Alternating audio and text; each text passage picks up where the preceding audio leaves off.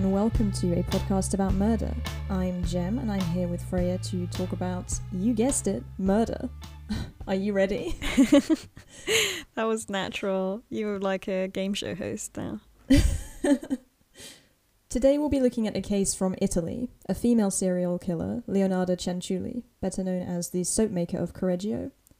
She actually only barely qualifies as a serial killer because she only killed three people, but I think her motives and actions are going to be quite interesting to discuss. Also, it's always crazy when we say only killed three people. It's like it's Yeah. insane to kill one person. yeah, I mean, you know, just a small serial killer. just a minor. Nothing too fancy. Yeah, not worth writing home about. A warning to our listeners we'll be discussing the desecration of human bodies as well as cannibalism. So, that being said, let's get into it. Leonardo Cianciulli was born on the 18th of April, 1893, in Montella, a small town in the south of Italy. There isn't much information on Cianciulli's early life, and a lot of it is sort of conflicting. The information we do have, however, doesn't depict a very happy childhood. Many sources claim that Leonardo was the result of a rape, and that because of her pregnancy, her mother was then forced to marry her rapist. Ugh, So, right off the bat, that's a pretty rough start in life. that's the worst. Um, and I can imagine it was quite an unpleasant home life. Yeah, sure. You'd have all that like, you'd have resentment. I'm sure, and Mm. that wouldn't be a nice uh, like vibe to grow up in. Leonardo's father then died when she was a toddler, and though her mother remarried, the family lived in constant poverty. Leonardo's mother was also said to have openly despised her daughter and emotionally abused her. Mm. So, you know, classic unhappy childhood. I was gonna say it's murder. like um, you know, the the dad dying isn't exactly like it's probably for the best that he died, but then at the same time, because of the time, it's kind of like out of a Yeah. frying pan into the fire kind of thing, because they have to find someone to look after them. Well, and also it was really hard to figure out when exactly. Be- I don't know because basically Leonardo has five siblings, Yeah. and apparently she was the youngest, but then that doesn't match up with the fact of her dad having raped her mom and then the two having been forced to marry if they already had children prior to that. So I'm not sure if these were actually older than her, if they were children that they had from other marriages prior to this. I'm not entirely sure. Okay. But she's now so her mom is now alone with these six children. And even though she remarries, it's hard to sort of get out of the poverty that they live in. Yeah. Leonardo was said to have suffered from epilepsy and tried to commit suicide on several occasions at a young age. Mm. In her memoir, Leonardo writes, I tried to hang myself twice. One time they came to save me, and the other time the rope broke. Mom let me know she was sorry to see me alive again. My God. So that's just pretty fucking intense. Obviously, I feel I really feel for this woman, even though, but like, there's no, you know, there's no, you can't. Ch- the child didn't do anything, asked to be alive, kind of thing. So you can, you can't take it out on the child. That's really horrible. Leonardo also tried to kill herself by eating glass, apparently, Oh my God. which sounds like one of the absolute worst ways to die. It's I sad though because it shows the desperation. It shows like the Mm. pure like, yeah, the desperation in her that you would do Yeah. something so like difficult to do. Mm. So, from quite a young age, you can already see that Leonardo has had a pretty rough life and is quite a vulnerable person, and this doesn't really get better over time. Great.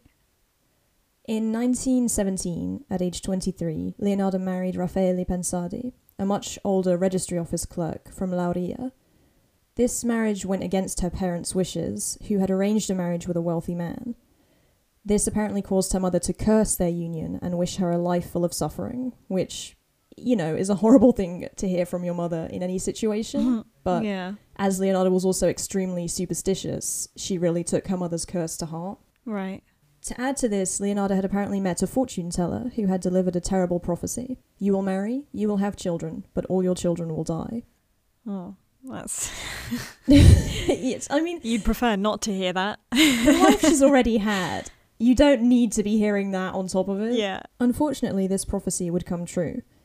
Over the course of her life, Leonardo was pregnant 17 times, Oh yet only God. four of her children would survive to adulthood. Jesus. She had three miscarriages, and 10 of her children died at a young age. No, that's horrible.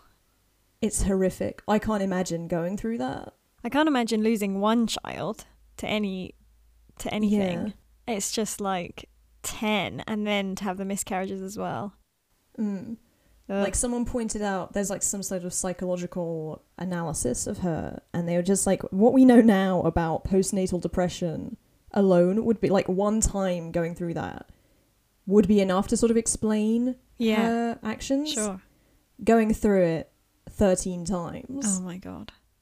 It's actually also really rare to have mul like I'm sure it's not the rarest to have um children dying early at the time, but to have multiple miscarriages is also quite a rare thing. Yeah. But I also wonder, like, to what extent it's sort of a self fulfilling thing Mm. because she believes that she's cursed and that all her children are going to die. I have no idea what kind of impact that has on you in a psychosomatic kind of way. Yeah, especially if you are a very superstitious person. And so you would really take those things to heart. Mm. In her memoir, Leonardo writes, quote, I could not bear the loss of another child. Almost every night I dreamed of small white coffins, swallowed one after the other by the black earth. my god. For this reason, I studied magic. I read books that talk about palmistry, astronomy, spells, hexes, spiritism. I wanted to learn everything about spells in order to be able to neutralize them. So, once again, we can just see these traumas sort of piling up, and Leonardo's strong belief in these kind of spiritual practices Mm. that obviously has like a strong impact on her for her whole life. Yeah. Following her marriage to Raffaele, the couple lived in Lauria until 1927 before moving to Lacedonia. During this time, Leonardo wasn't particularly well liked by the other villagers. They considered her dishonourable and boastful, and not as subservient as she should have been to her husband. Right. So, not only is Leonardo now completely hated and shunned by her own family, but most of the townspeople look down on her. So, I can imagine that's not a great atmosphere to sort of have to live with every day. no. As the couple struggled financially, Leonardo committed fraud, for which she was imprisoned for 10 months in 1927. For Leonardo had was- a turbulent past. For what was the fraud like? I have no, like, I couldn't actually find any more details on this. I think she was basically, like, conning people into giving her money somehow Right. by promising something in exchange that she, Then didn't follow up on. yeah, Okay. but I'm not sure. Leonardo had a turbulent past with the law. In 1912, at the age of 18, she had been convicted of theft, and in 1919, she had reportedly been arrested for threatening someone with a dagger. So I wasn't able to find more information on these crimes and arrests, but regardless, it adds to the portrait of this unlucky and troubled individual. Yeah, and also like I I would assume that most of those crimes, like the fraud and the theft, are to do with the situation that she's in, with yeah, not having. Yeah, I assume it's because she's just in this extreme poverty. yeah, yeah. and will do anything to get out of it. Leonardo and her husband were forced to leave Lacedonia after an earthquake destroyed their house and their possessions, leaving them practically destitute. So, again, another great event to add to this woman's life. It was following this event that the family relocated to Correggio in the northern part of Italy in 1930. Using the small compensation the state had given victims of the earthquake, Leonardo started a small business. Again, the sources seem to vary on what she did exactly. Some say she sold clothes and furniture, and others say that it was a sort of tea room. Okay. However, the sources all Those are quite different on- things. well, yeah. um, but the sources all seem to agree that on top of this, she also unofficially offered services such as palmistry and astrology readings. In Correggio, it seems that Leonardo was able to sort of reinvent herself. Although she was seen as somewhat eccentric, the townspeople here all seemed to like her. She was considered a reliable person, a doting mother, and I like this because it's a direct quote an exemplary fascist. Just to remind you of the political context of Italy in the 1930s. I love that there was a time, um, like because nowadays there's a lot of you know you call someone a, a fascist and they might well be one, but they would never say. But it's not a they- yeah, they would never say term. like, yeah, I'm a fascist and I'm they, even if they might be one, right? And yeah, yet, you would be like, I'm a fascist and I'm proud. What of the, it? the idea that there was a time where it was like, you're the best fascist I know, and that was like, thanks. I'm really trying You're hard to do fascism fascist. at a high level. oh my god. Top marks. Top marks for the fascism. People would often pop round to chat with her, and she would always welcome them into her home, offering them cakes and tea. It seemed as though she had finally been able to turn a page and build a somewhat pleasant life for herself. Despite this, the threatening prediction of yet another fortune teller loomed over her. This palm reader had told her, In your right hand, I see prison. In your left, a criminal asylum. Jesus. Yeah, I don't know who she's going to see, but these, like, fortune tellers are pretty hardcore.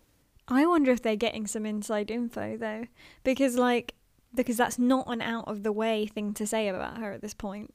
Like it's not that's No. not crazy. So are they picking up rumors from like the town? But I don't know where she's because she's moved around a lot, so it's not just right. like some local person who Okay. would know about her. But maybe she just has a vibe. Maybe she just just seem a bit mad when you meet her. And we also don't know what cues she's giving to no exactly the person. Since Leonardo had lost so many of her children, she was obviously extremely protective of the four who had survived, particularly her eldest son, marked as her favourite, Giuseppe. So when Giuseppe announced in 1939 that he was going to join the Italian army and fight in the Second World War, Leonardo was naturally distraught at the idea of losing one of her children. It's unclear exactly how Leonardo came to the conclusion that in order to protect her son, she would have to commit a human sacrifice. Um, but obviously, she had an interest in, I guess, what you'd call like the dark arts, some kind of spiritual paganism. Yeah. And she may have just come to the conclusion that in order to save her son's life, she would have to give someone else's in exchange. I mean, I can see. I'm not. I wouldn't. I don't understand. I can see the logic though. Life for a life, kind of thing. If yeah, exactly. If you are, you know, interested in that kind of thing, that's typically how those kind of deals work. Yeah. Some sources state that she had been visited by her mother in a dream who had given her these instructions. Right. But in any case, Leonardo was desperate to protect her son and decided that the only way to do this was to kill someone. You know, perfectly normal conclusion to arrive at. Totally. I mean, really, you're a bad mother if you don't consider. I mean, at uh. this point, yeah. I think we can say exemplary fascist, great mother, all Or- round. Yeah, yeah, definitely. wonderful human being. Leonardo's first victim was Ermelinda Faustina Setti. Setti was also the oldest of Leonardo's victims, as she was 70 at the time of her murder. She was a regular client of Leonardo's and also consulted her for fortune telling services. Faustina was a very romantic woman who longed for a husband. Leonardo claimed to have found her a husband in Pula, in Croatia. Leonardo was actually extremely smart and calculated in her actions. She convinced Faustina to keep this would be future husband a secret, saying that others would be jealous of her. Huh. She then instructed her to write letters to her friends explaining why she had left Correggio, so that they wouldn't look into her disappearance. Yeah, very clever. Yeah, because then she was supposed to leave the letters with Leonardo, who would deliver them once she had safely reached Pula. It's also the kind of time where you can do stuff like this because people Yeah. aren't really expecting, like, people are expecting to just get maybe get letters, and people would travel around and then you you maybe not see them again. Yeah, exactly. And it's quite a long way to travel to Croatia, so Yeah, you know, yeah. you'd kind of think, well, I guess she's gone forever now. Hmm. Good luck to her. And also, the war has just started, so that sort of helps cover up these people who just go missing because Italy's just got other things going on. Right, yeah. It's really sad though that she was sort of she preyed on this woman's I feel so bad for her because of all the victims, she's the most like all she wants in life is love, oh, and stop. she was promised that, and she was taken advantage of so because of horrible. that. Yeah. So f- Leonardo also advised Faustina to make Leonardo a proxy to manage her assets, and this detail in particular seems a bit off to me, in the sense that the reason she's justified this murder to herself is that to her it's the only thing that she can do to save her son. Mm. But at the same time, it's not irrational and it's not in the heat of the moment. It's very planned, and she's even trying to get money out of it, which sort of seems to undercut the almost noble intentions Right. she has, however misguided they would be. yeah. Faustina obviously never left for Pula. Instead, on the 17th of December 1939, Leonardo gave her drugged wine and killed her with an axe. She then cut the body into smaller pieces, collecting the blood in a basin. She dissolved the body parts with caustic soda. She described her process in the following manner quote, I threw the pieces into a pot, added seven kilos of caustic soda, which I had bought to make soap, and stirred the mixture until the pieces dissolved in a thick, dark mush that I poured into several buckets and emptied into a nearby septic tank. As for the blood in the basin, I waited until it had coagulated, dried it in the oven, ground it, and mixed it with flour, sugar, chocolate, milk, and eggs, as well as a bit of margarine. Oh my god. kneading all the ingredients together. I made lots of crunchy tea cakes and served them to the ladies who came to visit, though Giuseppe and I also ate them. So, yeah, Gross. that like it's so disgusting.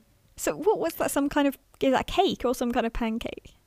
A tea cake is like um I think it's like No, partway like- between a cake and a biscuit. It's like a kind bu- of thing. oh, I th- uh, for me a tea cake is like a bun almost, isn't it? I'm not sure. Hang, let me look up a tea cake because it they're also might be different because in from in in England, I think a tea cake is more like a bun, but okay, I could be wrong. In England, they're like they seem to be showing pictures of like hot cross buns almost, Right, that's what I'm thinking of. but there's also pictures of like smaller, more biscuity looking cakes. Right. And I think in Italian baking, they do a lot of those like hard. There's also that thing where there's a hard biscuit, then marshmallow fluff, then covered in chocolate, and I think that's called a tea cake. Yes, yeah, exactly. So maybe it's people can't make up their mind. Basically, everything's No. called a tea cake. Maybe it's just any kind of cake that you have with tea, I guess. But so basically, she made some kind of disgusting, disgusting, thing. crunchy cake. Ah, crunchy. Is the fact of it being crunchy really like Brings it home. I don't want to hear yeah? that. Gross. but also, I don't know how long it takes for blood to coagulate. But how long did she have this like bucket of blood just lying around? I think if you have it in enough volume, it won't coagulate. I think it's because it's in such volume that it will stay a liquid for much longer. Because then my question is like, how? Where did she keep this? I don't know. I guess you could say it was like animal blood, because like black I guess at black time, pudding is a thing. Like, yeah. So yeah, this is an incredibly involved and drawn out process, and she seems to actually get some pleasure out of secretly feeding this woman's remains to unknowing people. That is so. it's like the worst. Which- like, it actually doesn't seem to have much to do with Giuseppe at all yeah, at this point. it's kind of just an excuse, Um, other than the fact that he has to like ingest the sacrifice, right? but that seems to be an afterthought. It's like I just made these crunchy blood tea cakes and fed them to these women who came to have tea. Giuseppe also ate some, but you know, that- right. she's I don't know. Cianciulli's second victim was Francesca Clementina Soavi, whom she killed on the 5th of September 1940. She was a schoolteacher, and Leonardo had come up with a similar ploy as with Faustina. She told Francesca that she had foreseen a position for her at the Piacenza girls' boarding school. Once again, she convinced Francesca to keep the potential job a secret from her family and to write postcards in advance to let them know why she had left Correggio. She also managed to get her to pass on her possessions and money to Leonardo. Leonardo killed and disposed of Francesca in a similar way to Faustina. She sold all of her belongings and kept the money for herself. Apparently, Giuseppe then went to Piacenza and sent Francesca's family the postcard she had written before her death. So, at this point, it's hard to say to what extent Giuseppe is actually aware of or involved in the murders. Right. Because he's obviously. I mean, I don't know how old he is, but he's old enough to be. He's an adult. And he's just like. I don't think you would just do whatever your mum blindly told you without question. Well, if your mum was if your mum was an exemplary fascist, you might well Maybe do everything that she says exactly when she For asks you. Mussolini. Yeah. it's the right thing to do. and I also don't know why. Like, I don't know why he's still around. if she was so. Not to be mean, but like, if she was so worried about him being shipped off to war, Right. like, he's still just sort of hanging around, it seems. And I don't know if Maybe he's he been had to war and come back. Maybe he had some kind of physical issue. Maybe. Leonardo's last victim was Virginia Cacioppo. Virginia was something of a minor celebrity. She was a former soprano who had sung at La Scala, a famous opera house in Milan. Cianciulli told her that she had found a job for her working as a secretary in Florence. Like the two other victims, Virginia was sworn to silence. Leonardo killed her on the 30th of September 1940. Unlike the other two, Virginia's body was used to make soap as well as tea cakes. Cianciulli writes, quote, She ended up in the cauldron like the other two. Her flesh was fat and white. Oh God. When it had melted, I added a bottle of cologne, and after a long time on the boil, I was able to make some most acceptable creamy soap. Oh, don't say creamy. oh my God. It was it was bad enough. It melted. But hang on, it gets worse. I would finish the quote. I gave bars to neighbours and acquaintances. The cakes, too, were better. That woman really was sweet. Oh my God. Oh, that is bad. It's it's the fact of it being turned into these everyday items that she's Yeah. like sneakily giving to people It's and just being of like, like- "Mm, Yeah, it's it's really. creamy, it's crunchy. It's like I don't want to hear these adjectives. she's just loving it, isn't she? That's the thing. She loves it. I think that's the thing that's the most disturbing is she's just like, yeah, it's, it's creamy, it's sweet, and you're like, why are you Yeah. describing? like why? Uh, um, but it's really interesting because it makes me think of you see some some serial killers like mostly men. I mean, they are mostly men to begin with, but they have a thing where it's like gets them off to give a give something Mm. from the victim to someone else. So like someone like if they killed a woman and they had her necklace or something, it will be very Yeah. exciting for them to give that necklace to their wife and then see their wife walking around with the necklace on, not knowing where it's from. And um yeah. and it's sort of similar. Like it's it's the Yeah, it it's the idea of like I gave you so this soap, you don't even know that it's a person. That's kind of exciting to her. Well, That's it's what's most, getting it's her also off. like the tea cakes. I feel like she just loves watching people like eat them. yeah, Like it's just uh, why? Yeah, Leonardo also obtained a significant amount of money from her final victim. Like I think it was in the tens of thousands. which is quite a lot for mm, yeah. Which you know again is like I don't know why she's killing these two women, the other two victims, like how she justifies that. Anyway, but the sort well, of I think she just got a taste for it. You know, like the first one was actually quite enjoyable. Maybe she didn't think it Yeah. would be. Yeah, she's such a strange individual. Like, I really want to know what her thought process is. Yeah. I feel like the making of them into things and then the giving of the things to the other people is very much like a control thing. So, because, you know, it's, I know something you Mm. don't know. and, I, and like making people do things. Yeah, I guess it's also like, You know, it's like reclaiming to- control over her life. yeah, and she gets to sort of inflict some kind of pain on others without it being obvious, Yeah. without losing her sort of reputation, which she's worked hard to get, I guess. Mm-hmm. What Leonardo didn't know was that two of her victims, Francesca and Virginia, hadn't been as secretive as she had advised them to be. They had divulged their plans to move abroad to a few key people who were suspicious of their disappearances. Virginia Cacioppo's sister, in particular, knew that something wasn't right. Seemingly everyone in town knew that the three women had known Cianciulli fairly well, and they had all been seen entering her house shortly before they left town. When Cacioppo's sister brought her concerns to the police, they almost immediately arrested Leonardo. Although she initially denied everything, she soon confessed when it became apparent that the police also suspected Giuseppe to be involved in the murders. So again, she's doing everything she can to protect her son. Which also makes me think that he definitely was somehow involved in the murders. Right. Cianciulli's trial began on the 12th of June 1946.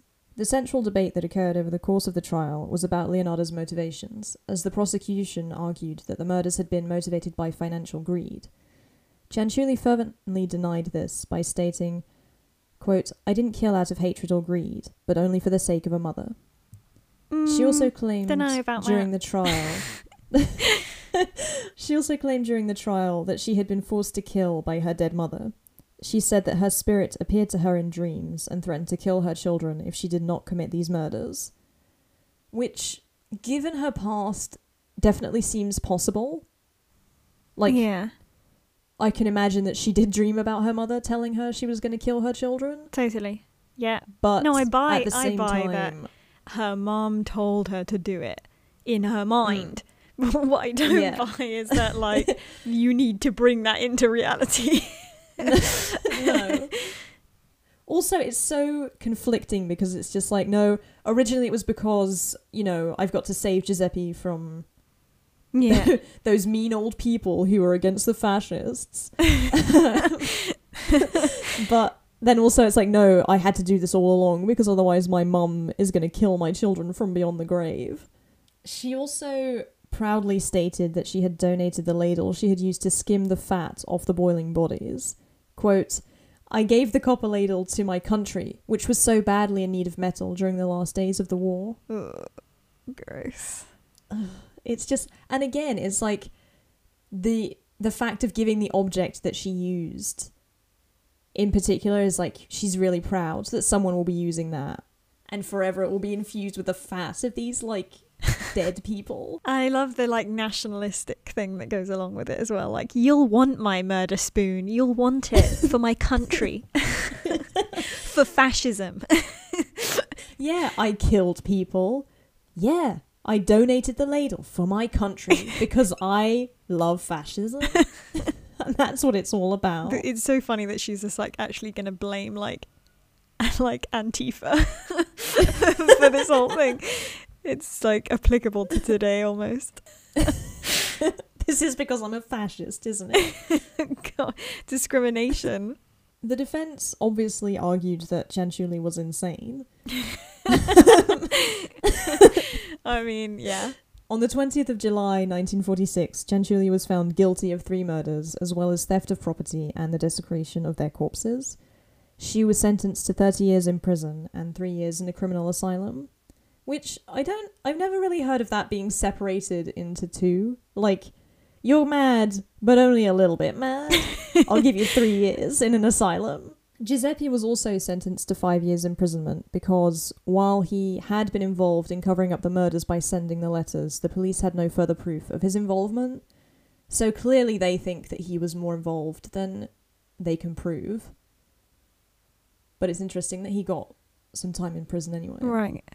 During her time in prison, Cianciulli wrote her memoirs, which was turned into a 700 page book entitled Confessions of an Embittered Soul.